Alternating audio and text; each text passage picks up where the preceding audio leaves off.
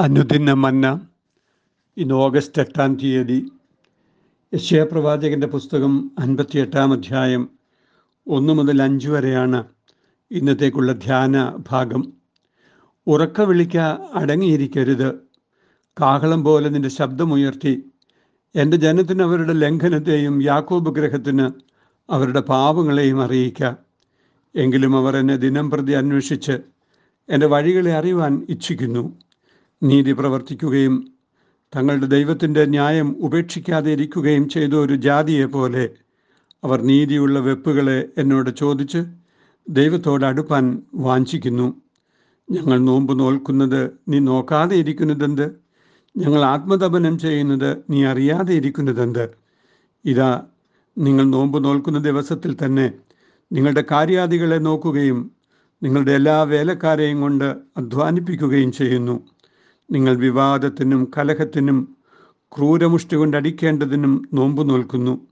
നിങ്ങളുടെ പ്രാർത്ഥന ഉയരത്തിൽ കേൾക്കാൻ തക്കവണ്ണമല്ല നിങ്ങൾ ഇന്ന് നോമ്പു നോൽക്കുന്നത്. കപട ആരാധനയെ ദൈവം അംഗീകരിക്കുന്നില്ല എന്നാണ് ഇന്നത്തെ ധ്യാനത്തിന് തലക്കെട്ട്. സകല ദൈവബോധവും മനുഷ്യജീവിതങ്ങളെ ഗുണപരമായി സ്വാധീനിക്കുവാൻ സാധ്യതയുള്ളവയാണ്. എന്നാൽ സ്വയത്തെ ദൈവത്തെക്കാൾ ഉപരി കരുതുന്നവർ ദൈവത്തെ തങ്ങളുടെ വരുതിയിലാക്കാൻ ശ്രമിക്കുകയാണ്. ധാർമ്മിക സ്വാധീനം ലേശവുമില്ലാത്ത ചടങ്ങുകൾ മാത്രമായി മതം അധപ്പതിക്കുമ്പോൾ തിരുത്തലുകളില്ലാതെ മുമ്പോട്ട് പായുന്ന ജീവിതക്രമം ഉണ്ടായി വരും. കടുംതൂക്കായ കുന്നിൻ ചെരുവിൽ ആത്മനിയന്ത്രണം സാധിക്കാതെ പോയ പന്നിക്കൂട്ടങ്ങൾ കടലിൽ മുങ്ങിച്ചത്തതുപോലെ അവ ആത്മഹത്യാപരമായ പ്രവണതകളാണ് മനുഷ്യ സമൂഹത്തിൽ നൽകുന്നത്. പ്രവാചകബോധം ഇത്തരം പ്രവണതകൾക്കെതിരെ നിരന്തരം ശബ്ദമുയർത്തുകയും വിമർശനങ്ങൾ ഉയർത്തുകയും മാനസാന്തരത്തിനായി ആഹ്വാനം ചെയ്യുകയും ചെയ്യുന്നുണ്ട്. ഒന്നാമതായി കാഹളം പോലെ ശബ്ദമുയർത്തി ദൈവജനത്തിന് അവരുടെ ലംഘനങ്ങളും അകൃത്യവും അറിയിച്ചു കൊടുക്കുന്നതിന് യഹോവ പ്രവാചകനോട് ആവശ്യപ്പെടുകയാണ്. ആരാധന വ്യാജമാകുമ്പോൾ ലംഘനങ്ങളും പാപവും പെരുകി വരുന്നു. ദൈവം സൃഷ്ടിച്ച് വിഭാവന ചെയ്ത ക്രമങ്ങളും സംവിധാനങ്ങളും തകർത്തു കളയുന്നവയാണ് ലംഘനങ്ങളും പാപങ്ങളും. മോശമുഖാന്തരം ദൈവം ജനത്തോട് സംസാരിക്കുന്നതിന് മുമ്പായി ഗംഭീരമായ കാഹളധ്വനി ഉണ്ടാവുകയും അത് ഉച്ചത്തിലായി വരികയും ചെയ്തു എന്ന്. പുറപ്പാട് പത്തൊൻപതിന്റെ പത്തൊൻപതിലും ഇരുപതാം അധ്യായം പതിനെട്ട് പത്തൊമ്പത് വാക്യങ്ങളിലും നാം വായിക്കുന്നു. ദൈവിക വെളിപ്പാടുകൾക്ക് അകമ്പടിയാണ് കാഹളധ്വനി. കേൾവിക്കാരെ ഉണർവുള്ളവരാക്കി തീർക്കുവാൻ അത് സഹായിക്കും.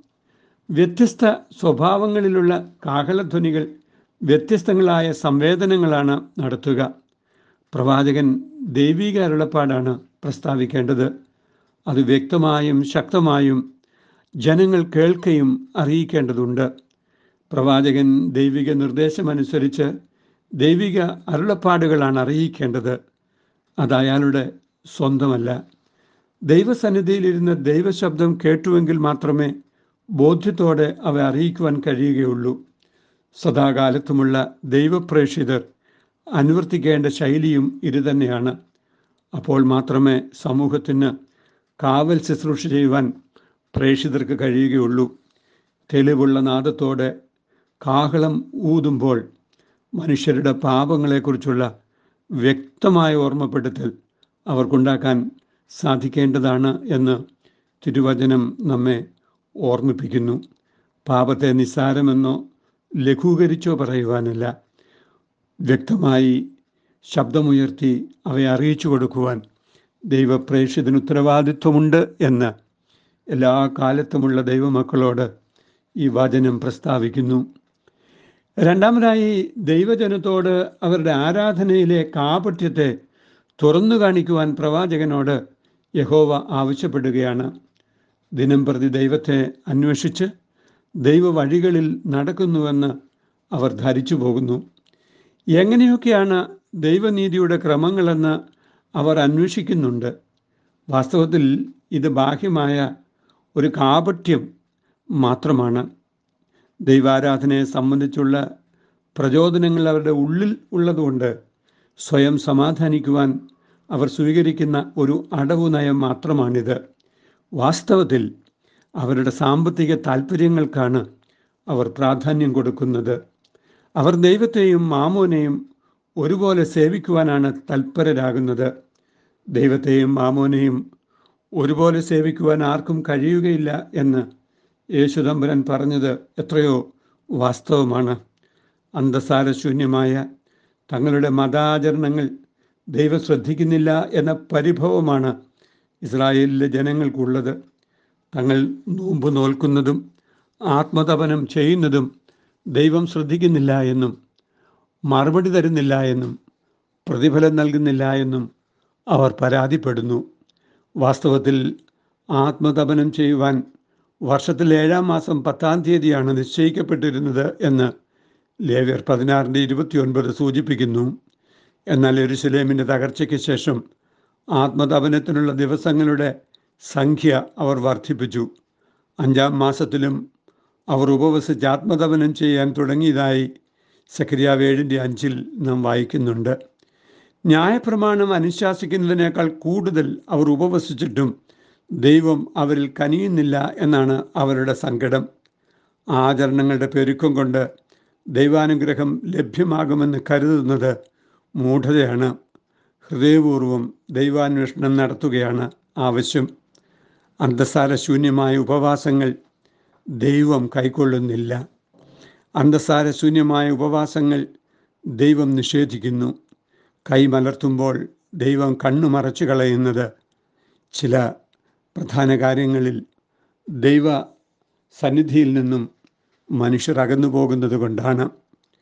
മൂന്നാമതായി ദൈവസന്നിധിയിലെ നോമ്പ് അനുഗ്രഹപൂർണമാകാൻ ദൈവഹിതപ്രകാരമുള്ള ചെയ്തികൾ ഉണ്ടാകണം എന്ന് ഈ വചനം ഓർമ്മിപ്പിക്കുന്നു.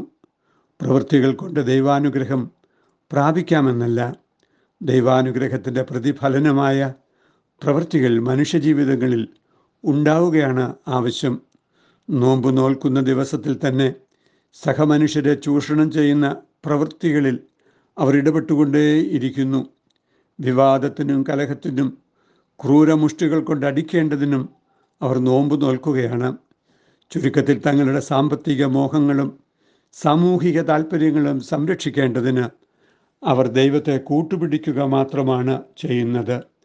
മറ്റുള്ളവരുടെ മുമ്പിൽ അഭിനയിച്ച് കാണിക്കുന്ന ചില ബാഹ്യ നടപടികൾ എന്നല്ലാതെ ദൈവത്തെ പ്രസാദിപ്പിക്കുന്ന യാതൊന്നും അവരിലില്ല എന്ന് പ്രവാചകൻ പറയുന്നു. വാസ്തവത്തിൽ ഇപ്രകാരമുള്ള കാപട്യങ്ങൾ പ്രാർത്ഥനകൾ ദൈവസന്നിധിയിൽ എത്തുന്നതിന് തടസ്സമാണ് എന്ന് വചനം നമ്മെ ഓർമ്മിപ്പിക്കുന്നുണ്ട്. നിങ്ങളുടെ അകൃത്യങ്ങൾ അത്രേ നിങ്ങളെയും നിങ്ങളുടെ ദൈവത്തെയും തമ്മിൽ ഭിന്നിപ്പിച്ചിരിക്കുന്നത് എന്ന് അൻപത്തി ഒൻപതാം അധ്യായം രണ്ടാം വാക്യത്തിൽ നാം വായിക്കുന്നു. നിങ്ങൾ കൈമലർത്തുമ്പോൾ ഞാൻ എന്റെ കണ്ണു മറച്ചു കളയും നിങ്ങൾ എത്ര തന്നെ പ്രാർത്ഥന കഴിച്ചാലും ഞാൻ കേൾക്കയില്ല എന്ന് ഒന്നിന്റെ പതിനഞ്ചിലും നാം വായിക്കുന്നു. നാം ജീവിക്കുന്ന കാലഘട്ടത്തിലും എത്രയോ സംഗതമാണ് ഈ വചനം. ആചരണങ്ങൾ വർദ്ധിച്ചു വന്നിട്ടും എന്റെ പ്രാർത്ഥനയ്ക്ക് ഉത്തരം ലഭിക്കാതെ പോകുന്നത് എന്ന് സ്വയം ശോധന ചെയ്യുവാൻ സകല ആരാധകർക്കും ഇടയാകേണ്ടതുണ്ട് എന്ന് ദൈവവചനം നമ്മെ പഠിപ്പിക്കുന്നു. ധാർമ്മികതയുടെ അകമ്പടിയില്ലാത്ത പ്രാർത്ഥനകൾ ദൈവം കേൾക്കണമെന്നില്ല. വെടിപ്പുള്ള കൈയും നിർമ്മല ഹൃദയവുമാണ് ദൈവസന്നിധിയിൽ ദൈവം ആവശ്യപ്പെടുന്നത് എന്ന് നാം ഓർക്കുക. കല്ലായ നെഞ്ചുകളെല്ലാം ഉരുക്കി മന കാടെല്ലാം വെട്ടിക്കളക. എല്ലാ വഞ്ചനകളും ഇല്ലാതെയാക്കണമേ ഏവർക്കും അനുതാപം അനുഗ്രഹത്തോടരുൾക പെന്തക്കൊസ്തിൻ വല്ലഭനേ എഴുന്നരുൾക പെന്തക്കൊസ്തിൻ വല്ലഭനേ. ദൈവമായ കർത്താവെ ഞങ്ങളോട് വ്യക്തമായി സംസാരിക്കുന്ന ദൈവവചനത്തിന്റെ ആലോചനയ്ക്ക് മുമ്പിൽ ഞങ്ങളെ വിനയപ്പെടുത്തുവാൻ ഞങ്ങളെ സഹായിക്കണമേ. ഞങ്ങളുടെ നന്മ കൊണ്ടല്ല ദൈവം ഞങ്ങളെ സ്നേഹിക്കുന്നത് കൊണ്ടാണ് ഞങ്ങളുടെ പ്രാർത്ഥനകൾ സ്വീകരിക്കപ്പെടുന്നത് എന്ന് ഓർക്കുവാൻ.